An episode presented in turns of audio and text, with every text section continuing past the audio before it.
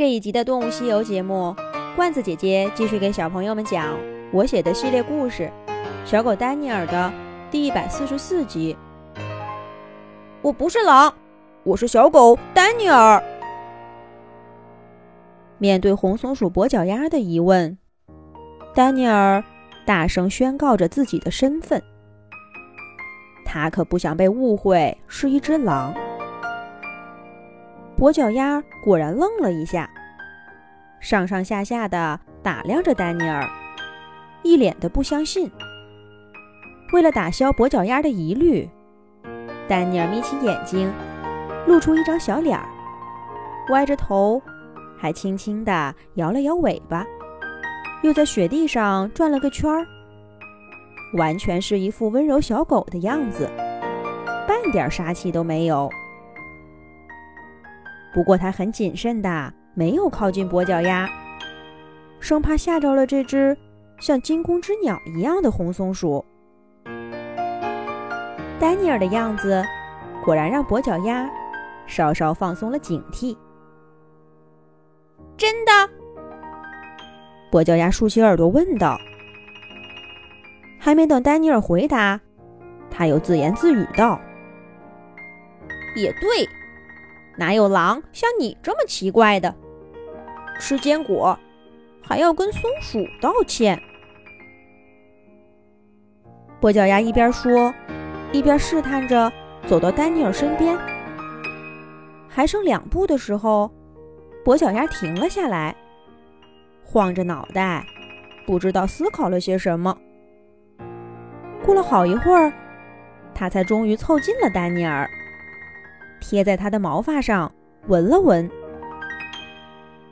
这一闻不要紧，跛脚鸭甚至忘记了自己坏掉的右脚，大步窜出好远，挂在一棵松树上，气呼呼地说：“你这个骗子，你明明是一只狼，你身上有狼的味道。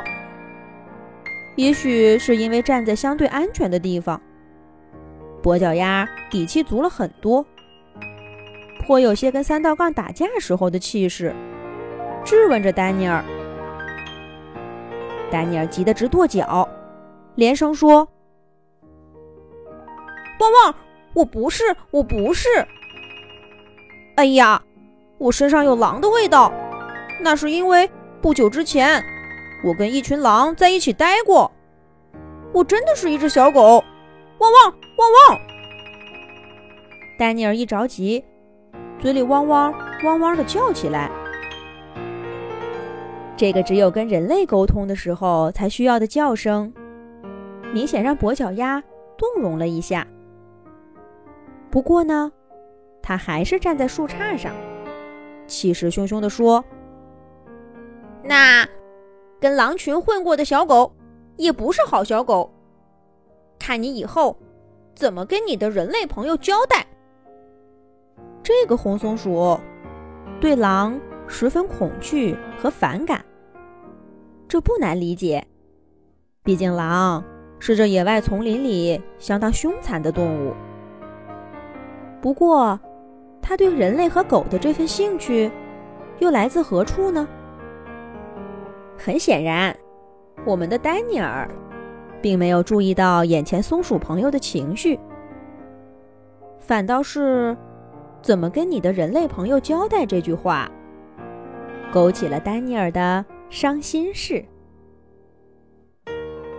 几天下来，丹尼尔不得不认同威廉的话，在这片冰雪森林，想要活下去，真是太难了。丹尼尔绝不会像狼群一样。做那么凶残的事儿，那该怎么办呢？跛脚鸭的储藏点儿都是偶然间发现的，要不是不小心滑了一跤，丹尼尔根本就不会注意到，在这茫茫雪原底下还藏着这样的秘密。但是吃掉别人辛辛苦苦采集的食物，怎么说都是不对的。丹尼尔依然不懂得自食其力的方法，连活下去都难，更别说离开这儿，重新找到婷婷了。那还说什么跟人类朋友交代不交代的？丹尼尔有心事，低着头，爪爪在雪地上踢来踢去，不说话。踢着踢着，他的眼前忽然出现一个熟悉的小个子。喂，你怎么了？好了好了，我相信你是一只小狗啦。哪有狼像你这么脆弱的？说着说着，还伤心起来。他们都是呜呜呜，凶得很。是跛脚鸭过来了。跛脚鸭一边说着，一边扬起脑袋，夸张的学着狼叫。你别说，还真跟威廉一家有几分神似。丹尼尔被他逗笑了。跛脚鸭见丹尼尔笑了。也开心的露出小白牙，挠挠头，坐在丹尼尔身边，一本正经的问道：“说说吧，小狗，你怎么会跑到我们这儿呢？这是野生动物的世界。看样子，你来这儿也没多久，一点都不了解我们这里的规矩。吃了我的松子，还要跟我道歉。”你是牧民的狗吗？那你走的也够远的，是走丢了吗？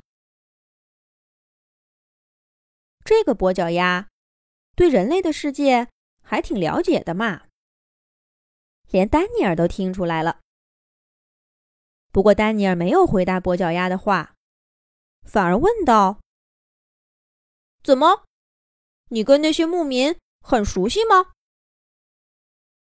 跛脚鸭果然点头说：“这个嘛，说起来话就长了。红松鼠跛脚鸭跟牧民之间又有什么故事呢？下一集讲。”